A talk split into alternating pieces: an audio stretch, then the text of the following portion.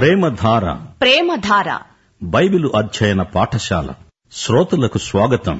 కీర్తనల గ్రంథం భక్తి భావ ప్రబోధం, కీర్తనల గ్రంథం భక్తి భావ ప్రబోధం.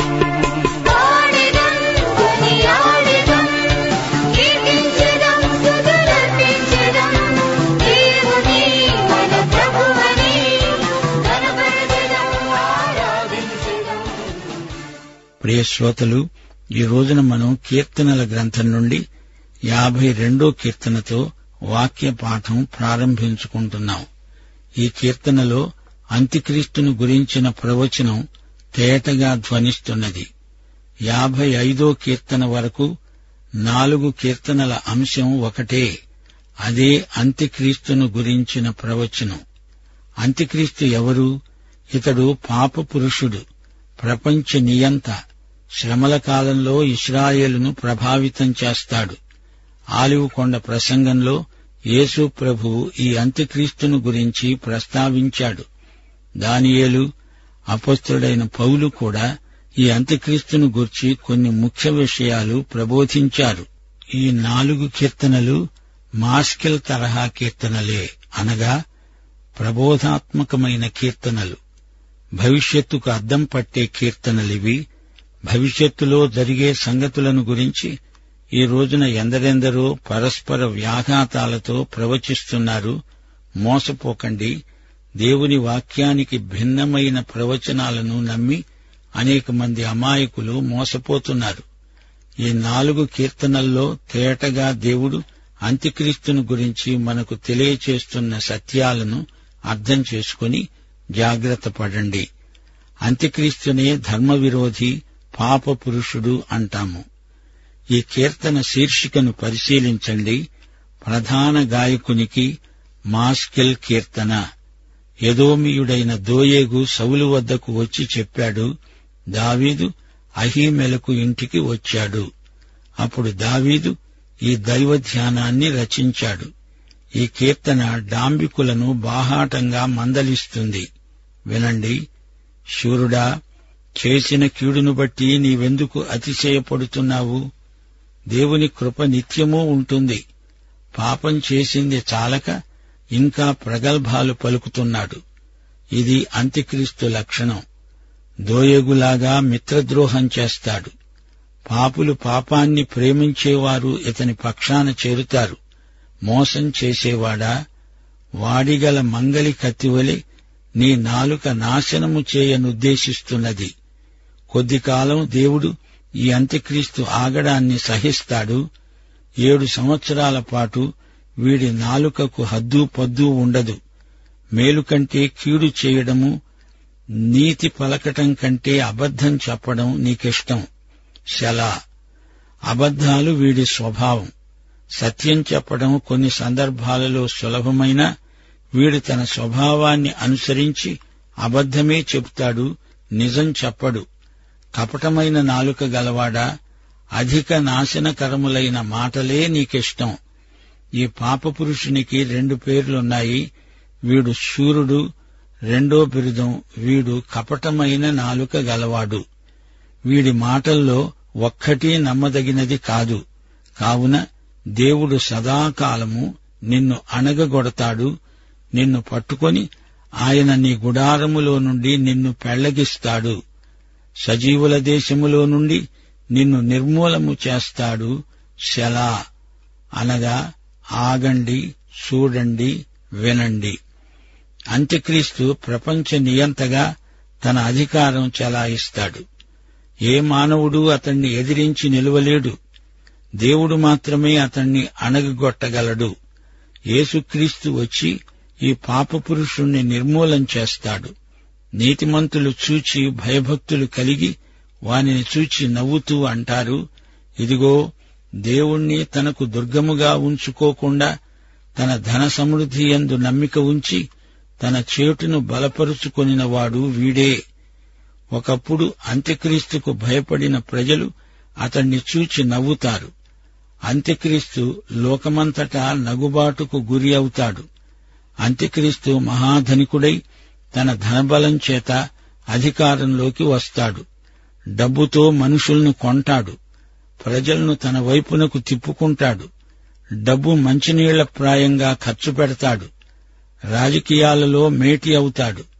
అయితే ఇలాంటి పరిస్థితుల్లో దేవుని బిడ్డల సాక్ష్యం ఎలా ఉండాలి? నేనైతే దేవుని మందిరంలో పచ్చని ఆలివు చెట్టు వలె ఉన్నాను. నిత్యము దేవుని కృపయందు నమ్మకముంచుతున్నాను. నీవు దానిని నెరవేర్చావు గనుక నేను నిత్యము నిన్ను స్తుతిస్తాను. దేవా, నీ నామము నీ భక్తుల దృష్టికి ఉత్తమమైనది. నేను దానిని స్మరించి కనిపెడుతున్నాను. ప్రియశ్రోతలు, ఈ కీర్తనలోని ప్రవచనం చాలా ముఖ్యమైనది. అంత్యక్రీస్తును ఇశ్రాయేలు శేషిత జనాంగములన్నీ నమ్మి చెడిపోతారు. అతని చేతిలో హింసలు అనుభవిస్తారు. ఆ తరువాత తమ దేవుని వద్దకు మరలి వస్తారు. అంత్యక్రీస్తు అధికార భ్రష్టుడవుతాడు. ఇప్పుడు 53 కీర్తనలోకి రండి. ఈ కీర్తన కూడా అంత్యక్రీస్తును గురించిన ప్రవచనమే. అంత్యక్రీస్తు మూర్ఖుడు. దేవుడు లేడని రుజువు చేస్తాను అంటాడు. ఈ కీర్తన 14 కీర్తనలాగే ప్రారంభమవుతుంది. దేవుడు లేడని బుద్ధిహీనులు తమ హృదయములో అనుకుంటారు. వారు చెడిపోయిన వారు. అసహ్య కార్యాలు చేస్తారు. మేలు చేసేవాడు ఒక్కడూ లేడు. ఈ కీర్తన మాహలతు అనే రాగం మీద పాడదగింది. మాస్కిల్ కీర్తన అనగా ప్రబోధ గీతం. మాహలతు రాగం విషాదాన్ని వ్యక్తం చేస్తుంది. జబ్బుపడిన వ్యక్తి, రోగి చేసే మూలుగు ఇందులో వినపడుతుంది. అంత్యక్రీస్తు పరిపాలనలో ప్రజలు ఎంత నలిగిపోతారో ఈ కీర్తనలో వ్యక్తం చేయబడింది. అంత్యక్రీస్తు నాస్తికుడు. 14 కీర్తనలో యెహోవా అనే నామము 4 సార్లు వాడబడింది. ఎలోహిం అనే పేరు 3 సార్లు వాడబడింది. అయితే ఈ 53 కీర్తనలో ఎలోహిం అనే పేరు 7 సార్లు వాడబడింది. ఎలోహిం అనగా సృష్టికర్త. దేవుని వాక్యము దేవుని ప్రత్యక్షమే. దీనిని అంగీకరించని వారు, అనగా మానవుడు దేవుని సృష్టి అని నమ్మని వారు నాస్తికులే. అంత్యక్రీస్తు మనస్సు ఇలాంటిదే. తండ్రి లేడు, కుమారుడు లేడని అంత్యక్రీస్తు బోధిస్తాడు. 1 యోహాను 2:22 యేసు క్రీస్తు కాడు అని చెప్పేవాడు తప్ప ఎవడు అబద్ధికుడు? తండ్రిని కుమారుణ్ణి ఒప్పుకొనని వీడే క్రీస్తు విరోధి. హెబ్రీ పత్రిక 11:6 విశ్వాసము లేకుండా దేవునికి ఇష్టుడై ఉండడము అసాధ్యం. దేవుని వద్దకు వచ్చేవాడు ఆయన ఉన్నాడని, తనను వెదికే వారికి ఫలము దయచేసేవాడని నమ్మాలి గదా. నిర్దేవత్వం, నాస్తికవాదం అంత్యక్రీస్తు యొక్క ముఖ్య లక్షణం. కడవరి దినాలలో నాస్తిక వేదాంతం ప్రబలుతుంది. 2 థెస్సలోనికీయులు 2:4 ఏది దేవుడు అనబడుతుందో, ఏది పూజించబడుతుందో దానినంతటినీ ఎదిరిస్తూ దానికంతటికి పైగా వాడు తనను తానే హెచ్చించుకుంటూ, తాను దేవుడనని తనను కనుపరుచుకుంటూ దేవుని ఆలయములో కూర్చుంటాడు. గనుక ఏ విధముగానైనా ఎవడూ మిమ్ములను మోసపరచనీయకండి. శేషిత జనాంగం, దేవుని యందు విశ్వసించిన వారు ఏమంటారో 6వ వచనంలో చెప్పబడింది. సియోనులో నుండి ఇశ్రాయేలునకు రక్షణ కలుగునుగాక. దేవుడు చెరలోనున్న తన ప్రజలను రప్పించినప్పుడు యాకోబు హర్షిస్తాడు. ఇశ్రాయేలు సంతోషిస్తుంది. దేవుడు ఇశ్రాయేలును విడువలేదు. దేవుడు తన ప్రజలను రప్పిస్తాడు. అవి ఇశ్రాయేలుకు మంచి రోజులు. ఇశ్రాయేలుకు మహోజ్వలమైన భవిష్యత్తున్నది. ఇశ్రాయేలుకు దేవుడు ప్రత్యేకమైన దీవెనలు అనుగ్రహిస్తాడని ఆయన వాగ్దానమున్నది. బైబిలులోని ప్రవచనాలను అక్షరాలా నమ్మాలి. వాటికి ఆధ్యాత్మికమైన అర్థం చెప్పుకొని సరిపెట్టుకోకూడదు. సియోనులో నుండి ఇశ్రాయేలునకు రక్షణ కలుగునుగాక. దేవుడు చెరలో ఉన్న తన ప్రజలను రప్పిస్తాడు. ఈ మాటలు చిన్న పిల్లలు కూడా గ్రహిస్తారు. సియోను, యాకోబు, ఇశ్రాయేలు ఈ మూడు మాటలను అక్షరార్థంగా గ్రహించాలి. దేవుడు ఈ ప్రవచన ప్రార్థనకు తప్పక జవాబిస్తాడు. తిరిగి ఇశ్రాయేలును దేవుడు ఒక జాతిగా ఉద్ధరిస్తాడు, దీవిస్తాడు. ఇప్పుడు 54 కీర్తనలోకి రండి. అంత్యక్రీస్తు కాలంలో విశ్వాస సహితమైన ప్రార్థన ఈ కీర్తనలో చెప్పబడి ఉంది. ఈ కీర్తన చిన్నదైనా చాలా ప్రాముఖ్యమైనది. రాబోయే మహాశ్రమలను తలపింపచేస్తుంది. ఇశ్రాయేలు శేషిత ప్రజ ఆ రోజున ఈ ప్రార్థన చేస్తారు.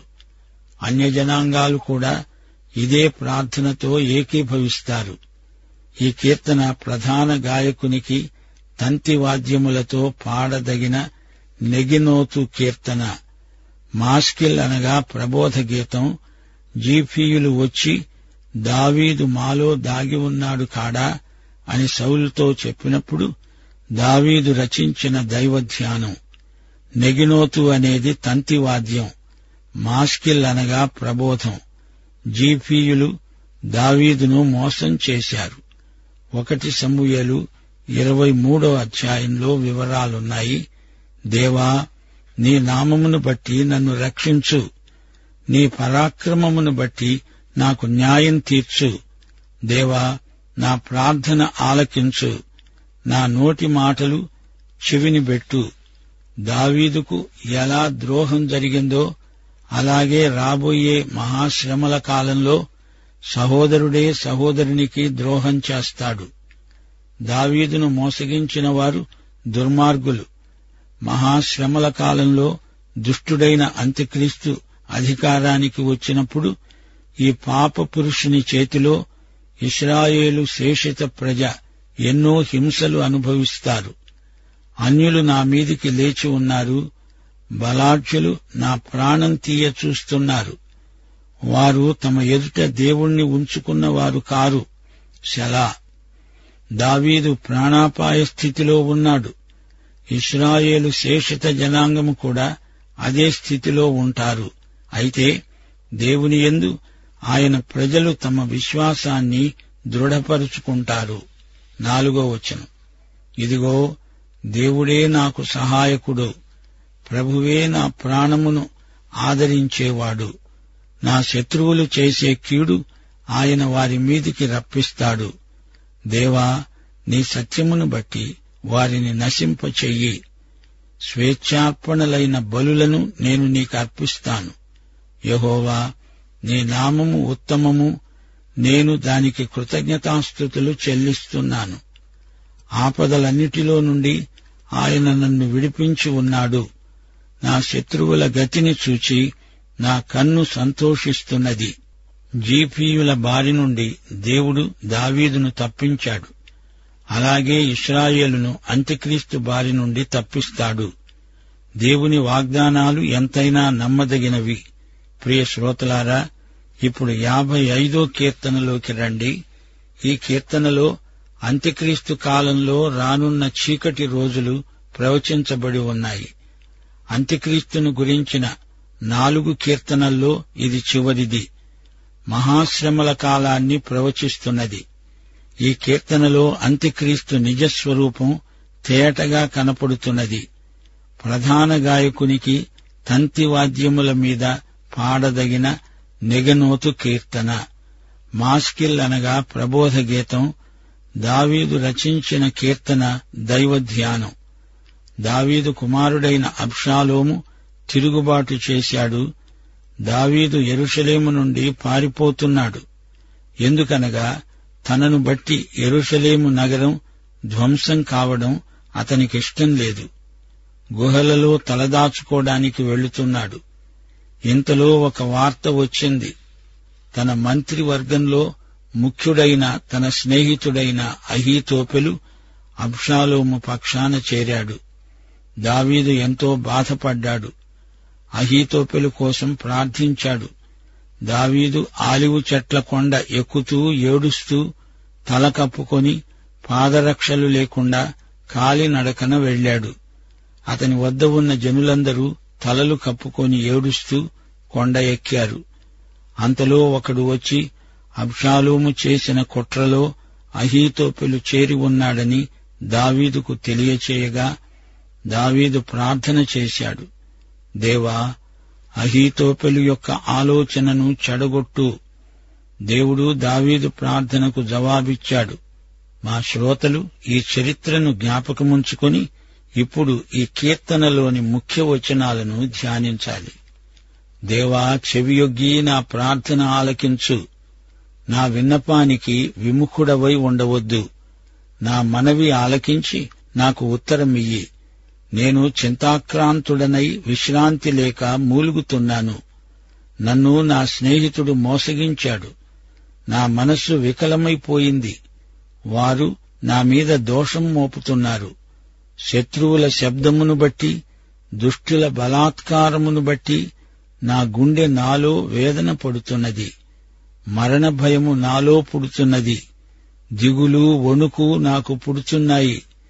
మహాభయము నన్ను ముంచివేసింది. ఆహా, గువ్వవలే నాకు రెక్కలున్న ఎడల నేను ఎగిరిపోయి నెమ్మదిగా ఉందునే. ఇస్కరియోతు యూదా యేసును అప్పగించాడు. ఇక్కడ అహీతోపెలు దావీదును అప్పగించాడు. అలాగే అంత్యక్రీస్తు ఇశ్రాయేలు జాతిని మోసగించబోతున్నాడు. మనకు కూడా సేవా జీవితంలో అహీతోపెలు ఎందరో ఎదురవుతుంటారు. 13వ వచనం, ఈ పని చేసిన నీవు నా సహకారివి, నా చెలికాడవు, నాకు పరిచితుడవు. దావీదు అహీతోపెలును గురించి ఈ మాట అంటున్నాడు. అలాగే ఇశ్రాయేలు శేషిత జనాంగానికి అంత్యక్రీస్తు ఒక చెలికానిగా, పరిచయస్థుడుగా నటించి నాశనం చేస్తాడు. వారితో నిబంధన చేసుకుంటాడు. ఆ నిబంధనను భంగపరుస్తాడు. మనము కూడి మధురమైన గోష్ఠి చేసిన వారము. ఉత్సవమునకు వెళ్లే సమూహముతో దేవుని మందిరమునకు పోయిన వారము. కలిసిమెలిసి ఉన్నాము. కాని మాకు వెన్నుపోటు పొడిచావు. అంత్యక్రీస్తు మిత్రద్రోహి, కపటి. అంత్యక్రీస్తుకు ఎందరో అనుచరులుంటారు. అందరినీ వాడు నాశనం చేస్తాడు. 15వ వచనం, వారికి మరణం అకస్మాత్తుగా వచ్చునుగాక. సజీవులుగానే వారు పాతాళమునకు దిగిపోదురుగాక. చెడుతనము వారి నివాసములలోనూ వారి అంతరంగమందునూ ఉన్నది. అహీతోపెలు మీద కోపంచేత దావీదు ఈ శాపవచనం పలికాడు. అయితే మన ప్రభువైన యేసు శిలువ మీది నుండి, తండ్రి వీరేమి చేస్తున్నారో వీరెరుగరు, వీరిని క్షమించు అని ప్రార్థించాడు. 16వ వచనం, అయితే నేను దేవునికి మొర్రపెట్టుకుంటాను. యెహోవా నన్ను రక్షిస్తాడు. సాయంకాలమున, ఉదయమున, మధ్యాహ్నమున నేను ధ్యానిస్తూ మొర్రపెట్టుకుంటాను. ఆయన నా ప్రార్థన ఆలకిస్తాడు. ముప్పోటల ప్రార్థన చేస్తాను అంటున్నాడు. శత్రువు పరోక్షంగా మేలు చేసినట్టే అయింది. అతని ఒత్తిడిని బట్టి మనము ఎక్కువ ప్రార్థన చేస్తాము. అంత్యక్రీస్తు వస్తాడు, జాగ్రత్త. 21వ వచనం, వారి నోటి మాటలు వెన్నవలే మృదువుగా ఉన్నవి. అయితే వారి హృదయములలో కలహమున్నది. వారి మాటలు చమురు కంటే నునుపైనవి. అయితే అవి వరతీసిన కత్తులే. అహీతోపెలు ఎలాంటివాడో చూడండి. తేనె పూసిన కత్తి. అతడు అంత్యక్రీస్తునకు ముంగుర్తు. 22వ వచనం, నీ భారము యెహోవా మీద మోపు. ఆయన నిన్ను ఆదుకుంటాడు. నీతిమంతులను ఆయన ఎన్నడూ కదలనీయడు. ప్రియశ్రోతలు, పగ తీర్చుకోవడం దేవుని పని. పగవారిని దేవునికి అప్పగించడం మంచిది. మహాశ్రమల కాలంలో ఇశ్రాయేలీయులు దేవుని వైపునకు తిరుగుతారు. ముగింపులో 23వ వచనం, దేవా, నాశన కూపములో నీవు వారిని పడవేస్తావు. రక్తాపరాధులు, వంచకులు సగము కాలమైనా బ్రతకరు. నేనైతే నీయందు నమ్మిక ఉంచి ఉన్నాను. పాఠం ఇంతటితో సమాప్తం. ప్రియ శ్రోతలు, ఈరోజు పాఠంలో ముఖ్యాంశాలున్నాయి. గమనించండి, అంత్యక్రీస్తు పాప పురుషుడు, ధర్మ విరోధి. యేసుక్రీస్తు పరిశుద్ధుడు, పాపరహితుడు. యేసుక్రీస్తునందు పరిశుద్ధాత్మ ద్వారా అంత్యక్రీస్తును జయించగలం. పాపపురుషునికి రెండు పేర్లున్నాయి. ఒకటి శూరుడు, రెండు కపటమైన నాలుక గలవాడు. పాపపురుషుడు శక్తి గలవాడు. మనలో ఉన్నవాడు యేసు. లోకములో ఉన్న వారందరికంటే యేసు గొప్పవాడు. దేవుని వాక్యము దేవుని ప్రత్యక్షమే. యేసునందు దేవుడు మనకు ప్రత్యక్షమయ్యాడు. యేసునందు దేవుని స్వరం మనకు వినపడింది. దేవుని స్వరూపం మనకు కనపడింది. అహీతోపెలు దావీదును అప్పగించాడు. మనము యేసును నమ్ముకొని ఆయన ఆజ్ఞలకు లోబడి బ్రతకాలి. దావీదు యేసుక్రీస్తుకు ముంగుర్తు. అహీతోపెలు అంత్యక్రీస్తుకు ముందుగుర్తు. యేసుక్రీస్తును కలిగిన వారు మాత్రమే అంత్యక్రీస్తును జయించగలరు. దేవుడు మిమ్మును దీవించునుగాక. ఆమేన్.